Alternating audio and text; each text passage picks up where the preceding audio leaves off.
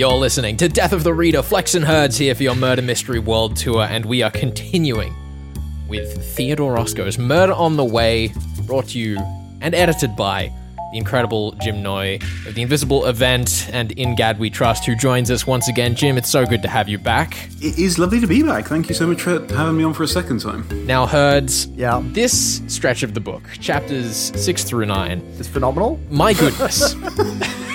we were talking a little bit last week about the actual proceedings of the uh, the will of good Uncle Eli or good Uncle Old Eli. Uncle Eli, yeah. And uh, one one thing that kind of stuck out is the way that it set up contests between the characters. And as we proceed through these uh, chapters here, and we're regaled with the deaths of Ambrose, of the ensign, uh, of Widow Gladys, of Toadstool, and so on and so forth. For instance, Uh, the the best one to me by far was the moment that uh, that Cardishal comes out into the hallway, witnesses Toadstool and his mother having a gunfight, and it took me about a page and a half to realize what was actually going on there because Oh. it comes out and it's like, oh, they were having a play fight, and I was like. Bit of a weird moment to, you know, do a mock gun battle in the hallway. And then about half a page later, it describes the blood just running down the corridors. And I was like, oh. well, that, that was fantastic. Like I said last week, something about like you know the the the dumb son was placed higher on the list than his mother. Like I thought that was suspicious when I saw it. I didn't think they'd literally fight each other in a gunfight in the hallway, but like that was beautiful. I I do want to say I love how all the characters are essentially paired up with one another so that they can kind of die at the same time or have a contest or like kind of fall into different groups. It makes this the you know the the nine characters, well ten if you count the lawyer, like much easier to pass because Pete and and Carl are obviously together and Manfred and the ensign are like trying to kill each other. T. Pedro and Ambrose like die at the same time, and obviously as we've already said, Toadstool and the Widow Gladys are, are paired together. I really enjoyed like coming through this section novel and watching those pairs form and kind of almost like understand the characters. I I loved that. And and as you say, the way that it all erupts after a couple chapters of like blatant confusion on everybody's part, it erupts in this like three deaths almost, you know, on the same page, right? Gladys, Toadstool, and uh, and the ensign. Very sad he's dead, by the way. I was hoping he'd make it to the end. Oh, but apparently no, the no Nazi one's making it. it. No one's making it to the end, but our top two, I reckon. so sad. So what about the lawyer? The lawyer might make it. I guess we'll find out. Jim, correct me if I'm wrong, but I believe we've now also had our first, what I would consider obviously impossible crime. T. Pedro killed in a storeroom for which there is only one key, and he's shot in the top of the head, mm-hmm. which doesn't seem to make any sense. And the gunshot was heard at a time when no one could have gotten into the room because the key's location was known. So. We've ended up with a, a, a true murder mystery classic. A locked room. Yeah, I mean, this Good was stuff. you're absolutely right. This was how the book came to my attention in the first place because it is this, and because there are these impossible crime elements to it. It also just happens to be this ridiculously wild time at the same time. But yeah, yeah, that is that is a legit impossibility. I think the the thing that was so special about getting into that death was uh, the lead in from the dining hall scene where Manfred and the ensign try and talk uh, Catashal into working with them to kill everyone else because they presume he and Pete are doing it. It's so good. To then Catashal being dragged in because Ambrose has lied about meeting him or has regaled uh, Nemo Narcisse with uh, Catashal having been a lock breaking, crack shot prison bird that he was in Miami with one time in the past. Right hand man to Al Capone. I love it. I love the name drop. It's so mm. silly. That that flow of momentum of everyone slowly getting more suspicious, like you could feel the pot beginning to boil at that point. And I remember last week you were talking with us about how you really enjoy novels that just get into the thick of things straight away. And even though this is like the middle of the book, I could really feel like in terms of the structural breakup that this is like so up your alley in terms of just how rapidly the chaos begins. this is this is part of why one setting novels are so great in this genre because you know essentially you start off with something that seems very familiar and seems very comfortable and then gradually it escalates and escalates and escalates. And yeah I- think the pot boiling is a is a superb analogy there. It's just it's getting very very warm. And i mean is anyone going to be left at the end? I i'm fascinated to know. So I'd forgotten this. I think chapter eight is called The Face on the Billiard Room Floor, mm-hmm. which I'd assumed was a reference to the Cameron McCabe novel, The Face on the Cutting Room Floor, because that is, I mean, I can't recommend that book, but that is, that is interesting for what it does with the murder mystery. And I had assumed that this was a reference, but Face on the Cutting Room Floor, I looked it up, didn't come out until two years after this was written. Other way around, maybe. Yeah, well, maybe. I mean, it would be a weird one to pick the sort of the, you know, this weird sort of novelization of a previously serialized pulp story. But yeah, who knows? And it's about as crazy. Yeah, I mean, there, there's a lot of things in this novel where I read it and go, I've definitely seen this elsewhere. Like, has the influence gone in this direction, or is it just, you know, simultaneous discovery? The big one for me, actually, was there's a lot of set pieces and kind of direction in here that feels very much like Guy Ritchie's Sherlock Holmes from 2011. and it almost feels like too obscure to have been an influence on it, but I could really see the parallels there. That's amazing. I never thought of that. I never thought of that. Yeah, it's possibly just simultaneous discovery. It's the lovely thing about a genre having rules or expectations, shall we say, is that people just went, okay, cool. What what ways can we you know, what can we imply this to that hasn't been done before? And the pulps, as we were talking last week about how kind of gaudy the pulps have to be in order to be memorable with these weekly serialized stories and you're one of however many hundreds of magazines being published each week. I think there is that really over the top creativity, which comes through. The herds, the other thing that I really wanted to kind of poke you about because you have such a fascination with pairings, I know, in storytelling. I do always. Was the pairing of otherwise. the face mm-hmm. on the billiard room floor and T. Pedro at the same time because to my mind as like a, a, duality in this book they're the best because you have the gaudy pulp head on a pike kind of image of the uh, billiards room assassination and then just your impossible crime and those are like paired off in a way that I thought was really interesting. Yeah, no, that's that's really exciting to me that um, the the story is well well Theodore Roscoe is making a statement that like he is writing a pulp novel where people can get skewered with a sharpened pull cue, right? Like you can do that. But you can also, you know, have a proper locked room mystery. I think that's really cool. He's telling, you know, you, you can think about these murders. There is a solution that will make sense by the end, right? I feel like that's the thing that he's kind of hammering home with having a proper locked room mystery with some bizarre elements, but you know, they, they even have a conversation immediately afterwards where everyone's trying to pin it on on Carl and and Pete says, "Well, hold on now. There's some information. There's some clues that you've missed. There's some evidence." And I think that whole section, uh, moving from from Ambrose and T. Pedro's murder, and the way that everyone's trying to pin things on Carl, um, that's all really trying to emphasize the fact that this is like a solvable mystery. It, when I was reading it, I thought it was kind of a strange decision to try and so aggressively pin things on Carl because I don't feel like an audience is going to be particularly swayed by that. That's how I felt anyway. I, I felt as though from the beginning, the chances of Carl and maybe even Pete being the killer was so low. It really is there to just to raise the drama and give us more insight into these into these characters, right? To paint them all as vicious villains. That's what I kind of felt. The the thing I really like about that that you kind of raise there, Herd, is that as the suspicion is starting to to mount, it actually becomes really dubious who believes what mm. because the ensign and Manfred uh, the scum seemingly believe that Cart is obviously the one doing the murders with Pete as an accomplice. But then, as Ambrose's suggestion of him being a prison fellow in Miami starts to go around, yeah, other him, people right? start to chip in on it, and the layers of truth just get annihilated so quickly to the point where it's really difficult in a fun way to keep track of who thinks what.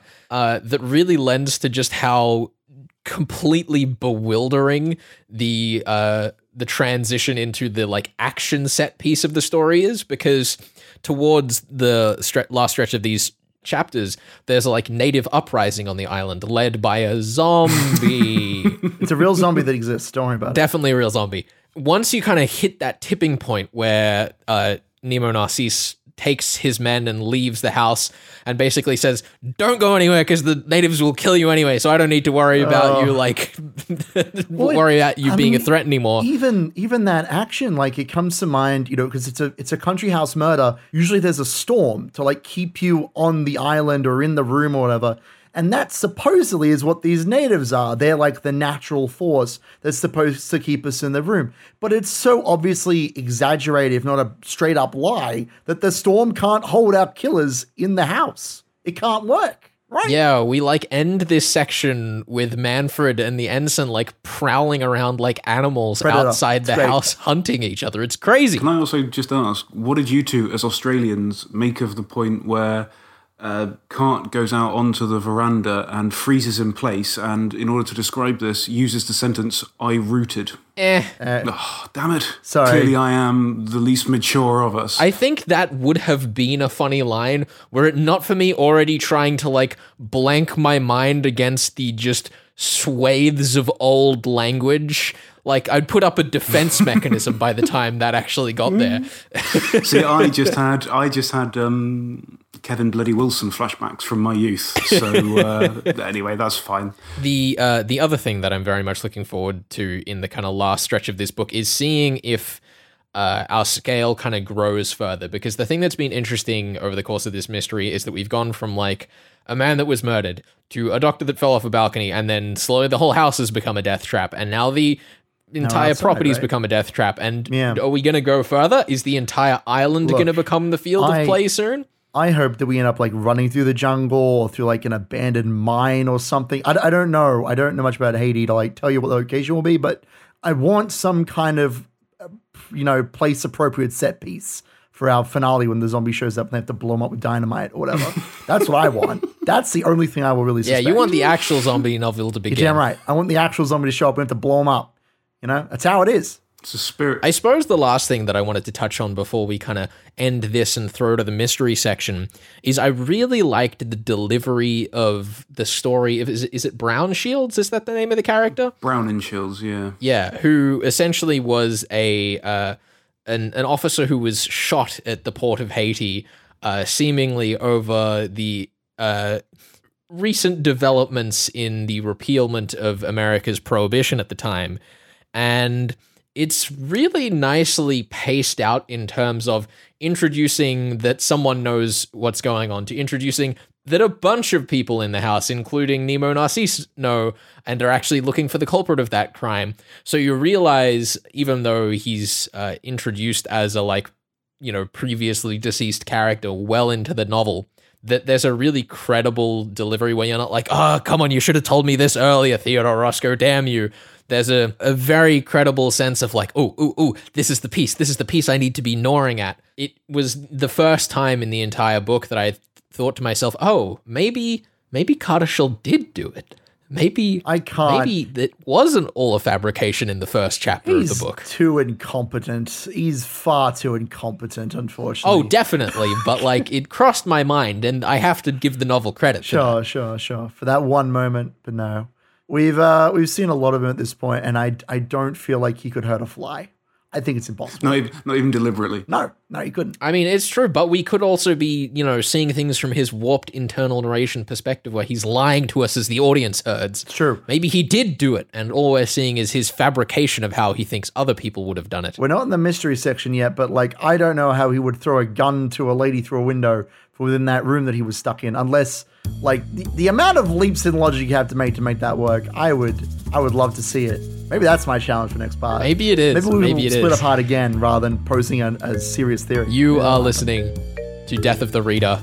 Flex and Herds here for your Murder Mystery World Tour, and we'll be back with more of that in just a second.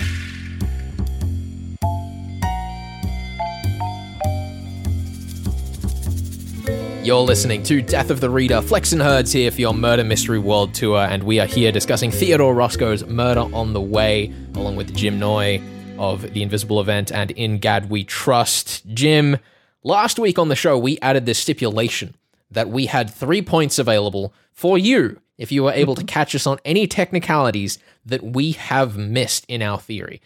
Herds and I today, first of all, have to agree on what our theory is, and then it is up to you to either mislead or grill us further or closer to the truth. I mean, I, I guess we'll like get into it. I mean, look, I posed I posed a fun theory last week, but I don't even think there's room for me to to, to pose Pete based on the logic that I gave in the last part.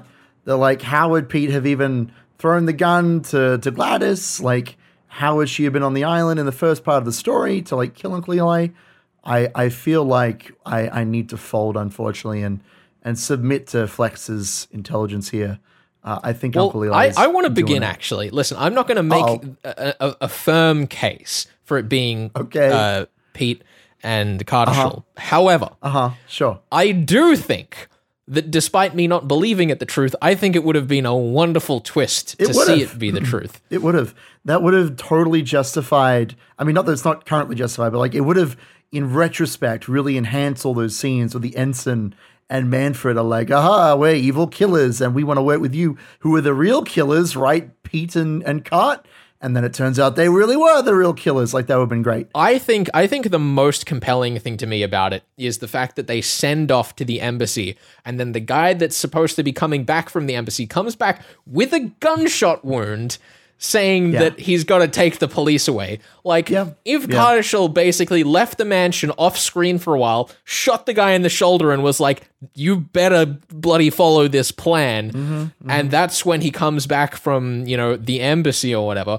That would have been so great to like have that scene paid off at the end where it turns out that we were being lied to the entire time. I would have loved it. I would have loved it it. been It's great. a shame that Theodore Roscoe didn't read the notes I sent him in 1935. Rude. Shame about that one. thing to Yeah, no. consider. you're talking about whether we can trust Cart's narration in this. The one thing I think you definitely can trust is that when somebody is off page in a murder mystery, you don't actually know what they're doing. Not at all.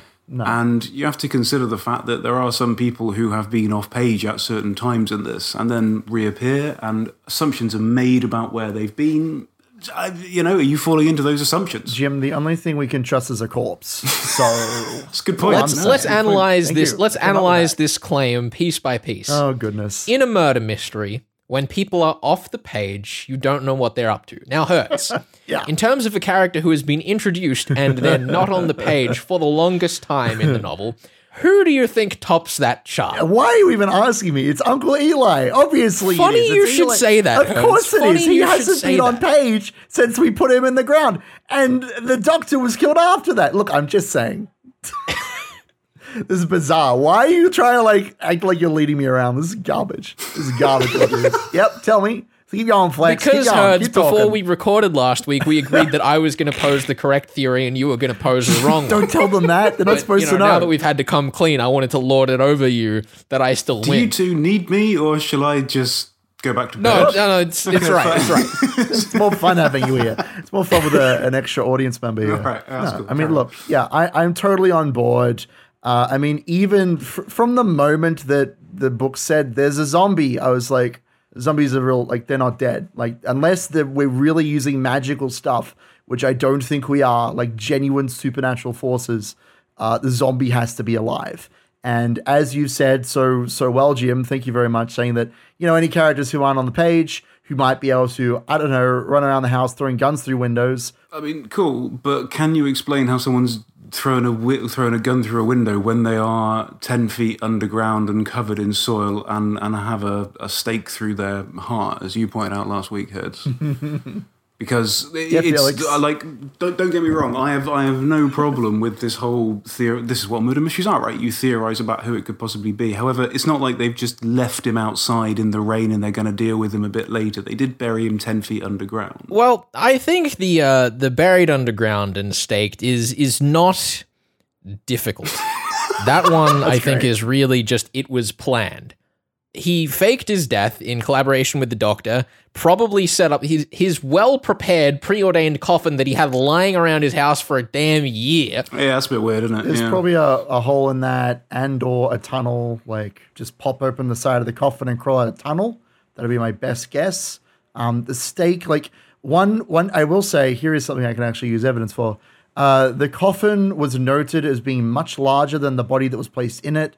That seems deliberately done so that when the stake is placed in, he can just roll to the side. It's the old magician's trick with the with you know you're like, oh, I'll put this, I'll cut this person in half, but actually they're only in one side of the box. That's that's that's what that is. It's a Hang on, magician's hang trick. on. Are you saying magicians don't really cut people in half? I, I look. I've never seen it happen or not happen. I haven't seen a magician show in years, and you get out of the coffin by either popping the lid or just having a hole that like There's a tunnel like attached to it that pulls him out into the room. Right. I wouldn't mind talking about that locked room though, because to me that's the most kind of interesting puzzle.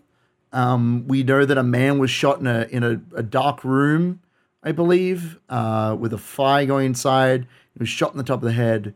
I have some thoughts on this because it, this is gonna sound crazy, but we know there's a fire going inside, and if we say that the Uncle Eli here is the killer, he couldn't have like gone in, come out. There's no other keys or whatever. I think that the reason why he's been shot in the top of the head is because he was like trying to put out that fire. He was like bending down, like I got to put out this fire, Okay. and then he was shot. That's my thought. the thing is, is having heard you say that, I agree that the top of the head clue would, like, with him bending over. Yes, that's that's my immediate thought. Because why else would the fire be there? Like unless someone's in there to light the fire, but that doesn't make any sense. Like what what possible reason would you have to light a fire other than to provide light? So I wonder if maybe he like set the rug on fire to like provide himself light and then was shot while he was bent down. Something like that. Like that's Were there were there matches or something on his corpse? I don't remember. I remember. don't know. I don't know. That's that's the thing that I'm like struggling with. But like that fire has to come from somewhere, and it is a clue that is there. That's that's where my head's at. I don't know if you have another theory, Flex. I mean, how did? Firstly, how did? I mean, he, he- he's in a room. One door is locked. One door is nailed shut, and the window is covered in cobwebs and whatever else. So you're saying, firstly, someone got in there somehow to start the fire in the first place, Well, that's that's and then somehow someone shot him. Where, like, where did they shoot him? No, I think Herds is saying I think Herds is saying that he started the fire himself hmm. to like give himself light. in order to see because the lights had gone out. I think I think the gunshot is too soon after the light, isn't it? I, I, I think the light goes and then there's a gunshot. I think. Well, I'm interested as to how. See, I, one of the things I love about impossible crime stuff is the mechanics, where you've actually got to kind of make it work. So how does the fire get lit, and and from where is he I shot? mean, if the if the lights go out and then the gunshot goes, and the lights go out, Pedro panics. Is like, oh damn, I gotta light myself a a fire or whatever. I I don't know if he like has matches or if he has some other means of starting a fire. That's the part that I'm like stuck on. He lights a fire, and then that's when he gets shot. where does the bullet enter the room? Well, I can answer that. I can definitively say Please do, where please do. the shot came from, and it's from the keyhole. there you go. Because a lot of the time we spend discussing the room is es- establishing that the only way in or out of the room is via the door with a key that's location is known. Thus, the only open window into this room seems to be the uh, the transom and the keyhole. And we spent a lot of time discussing the transom, making it clear that it is not that. Yes, Thus, by yes. extension, it must be the keyhole. okay. Either that or someone was already in the room and continued to hide there after the rest of the crime was done, which would mean that there would have to be another living accomplice because for the other crime to have taken place. Right, that that was going to be my question. Are you saying one person shot to Pedro through the keyhole, and at the same time somebody else, either independent or in collaboration, was next door Correct me if I'm wrong, but the rooms are adjacent, aren't they? They are, but there's also a locked door between them, isn't there? That's been nailed shut. Don't you run around? Isn't that why the gun's on the stairs or whatever? I, I think we have very different ideas of the geometry here, Herds. My impression was that Oh, the oh. door in question was between the billiards room and the storeroom. there. Door between the billiards room and the storeroom is the one that is nailed shut. There are planks nailed across it. So we spend all of our time on the door with the transom that's locked. Spend a lot of time on that one. And I'm saying, by extension, it must be the other door. I right. see. You're saying that he was shot from the billiards room. Is that cor- is that what you're saying? Yes. Okay. Because then the killer Yeah, only has makes to be in one place at one time and can do both I crimes. Yep, that makes sense to me. So you're you're going with one killer doing both crimes. Oh, absolutely. So we're saying that he came into the billiards room, stabbed uh, Ambrose, Mm-hmm. and then shot Pedro through the keyhole. And I'm saying that he was shot through the top of his head because he bent down to like put out this stupid fire he started trying to get light when the lights went out. Yeah. Look, it's a bit silly, but I'm- like I don't know why else Like, they here's, would. here's the thing: is that all of that combined can solve the crime, but I'm Yeah. I'm not sure that we have definitive proof for either. Like I'm working backwards from the fact that we spend a lot of time on the other ways to get into the room. Thus, the keyhole is the the one that it must be. In the same way that the only possible culprit is the one that hasn't appeared the entire story, but.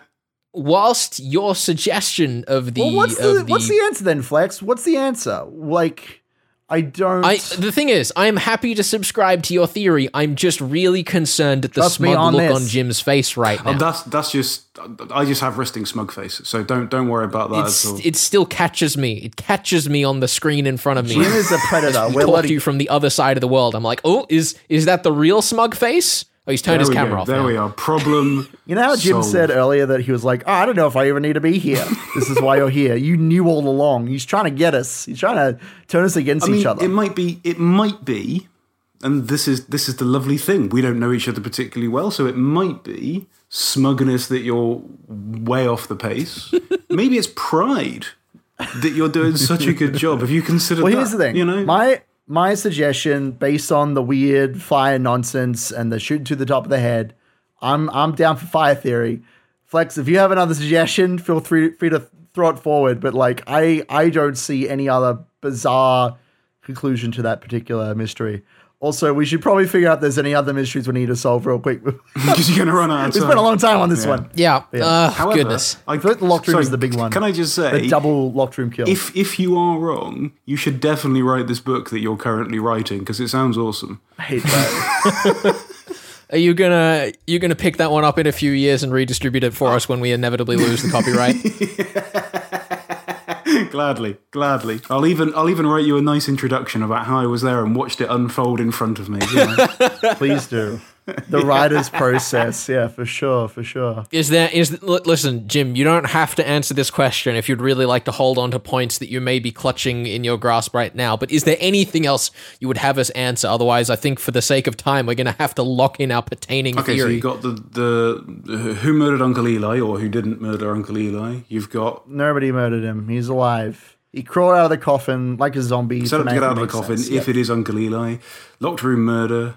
How somebody got in and out of the room where Ambrose was stabbed. Yep, exactly. One criminal, one room, shot One through the criminal, one keyhole at a man allegedly bending over to put out a fire. Bending that he over to put out a to fire. see on a carpet. What He else? How put else would the fire start, Lit the carpet Flex? on fire to see in the dark. Maybe he dropped a match or something. Look, I don't know. I'm sorry. It was fumbling or a lighter. Look, I'm sorry. I'm doing my best. what I love about this is you are you are living out in front of me what happens in my head whenever I read a murder mystery. There are these just these two in, increasingly aggravated voices going, "Well, it could be this. No, it's what are you doing?" Don't." I feel this this. is this is this wonderful. I am so scared. I'm going to wake up and this whole experience will have just been a sublimation of the various urges that have built up over 20 years of mystery reading. It's uh, Yeah, the past awesome. three years we've been doing this this show from inside your subconscious, Jim. Yeah, that's it. We just finally figured out how to get an internet connection in here. That's the twist. That's the twist. What a travesty. Oh my What a travesty this episode is. So anyway, he shot the man when he was bending down to put out a fire. Make makes sense Right. to me. I think I I'm just gonna say it hurts. I think we're losing a point there, but I'm I'm Well, gonna you- go with look, it anyway because I love can't it. Put all of this on me. I feel like I'm getting a lot of flag. No, it's on half of you us have- each. We've we've lost half of that point each. Uh, I hate this. All right, is that it? Is that What all of the pertaining questions we have? My goodness, I think everyone else just killed each other because they were suspicious. I think we're in the clear. Yeah, I think that's pretty much it. Hooray! Problem solved. Yeah, I think I think that's pretty good. I think so far in terms of questions answered. Oh, and uh, Wilberforce was shot in the back before we saw him fall from the cupboard. Yep, that seems. I think that's the only other so, one. you- so you're not going with Narcissus' theory that he spun around and was shot or something? No, like it's that? dumb. Okay, cool. Narcissus is an No, idiot. because that that would involve Cardishall being the one because he was the only one standing in the room at the time. it would also involve Narcissus being right. So you know, Oh, Yeah, it's good true. Point. Good point. he can never be right. I'm sorry. Oh, and the zombie is Uncle Eli, obviously. Rode away on his horse, which is why no one else is killed by anyone that we don't nice. see. What's Narcissus up to if the if if the Caco uprising is just a ruse as well? I suppose. I'm, I mean, that doesn't really count as a mystery as, as something. He's I'm, being an I'm idiot. Gonna, I'm going to withhold points for. yeah, I, I, I think he's actually just over there trying to, to sort it out. I think that that is the one genuine thing he's done most of this well, story. Yeah, Groovy. we'll see if it's actually helpful. But yeah, groovy. All right, no, I'm happy with that. Oh, and and of course, it was all over the rum dealings. yes, There the rum go. Dealings, which were that's- mentioned officially in this part of the story. They're like, did, did you hear about those rum s- dealings and that Brown and Shield guy who got killed? Yeah, because trying to cover uh, because prohibition has been repealed, so suddenly it is less profitable to sell alcohol, and thus uh, the gang is eating itself alive, and we are basically witnessing all of the members of the gang and Pete for some reason. It sounded like they were thinking that maybe Pete is going to get pinned for all of this, but I guess either way, like she's just getting wrecked. Well, Jim, I hope that that has answered all of your questions, and I hope that you have a strong opinion on how many points of three we are going to get next week. Next week on the show, once again with Jim Noy of In Gad We Trust and the Invisible Event, we will be covering all the way to the end of this book before announcing our next endeavor. So make sure you tune in then for your Murder Mystery World Tour here on 2SER 107.3. Jim, thank you so much for joining us, Thank you for having me. and we'll uh, catch you next time.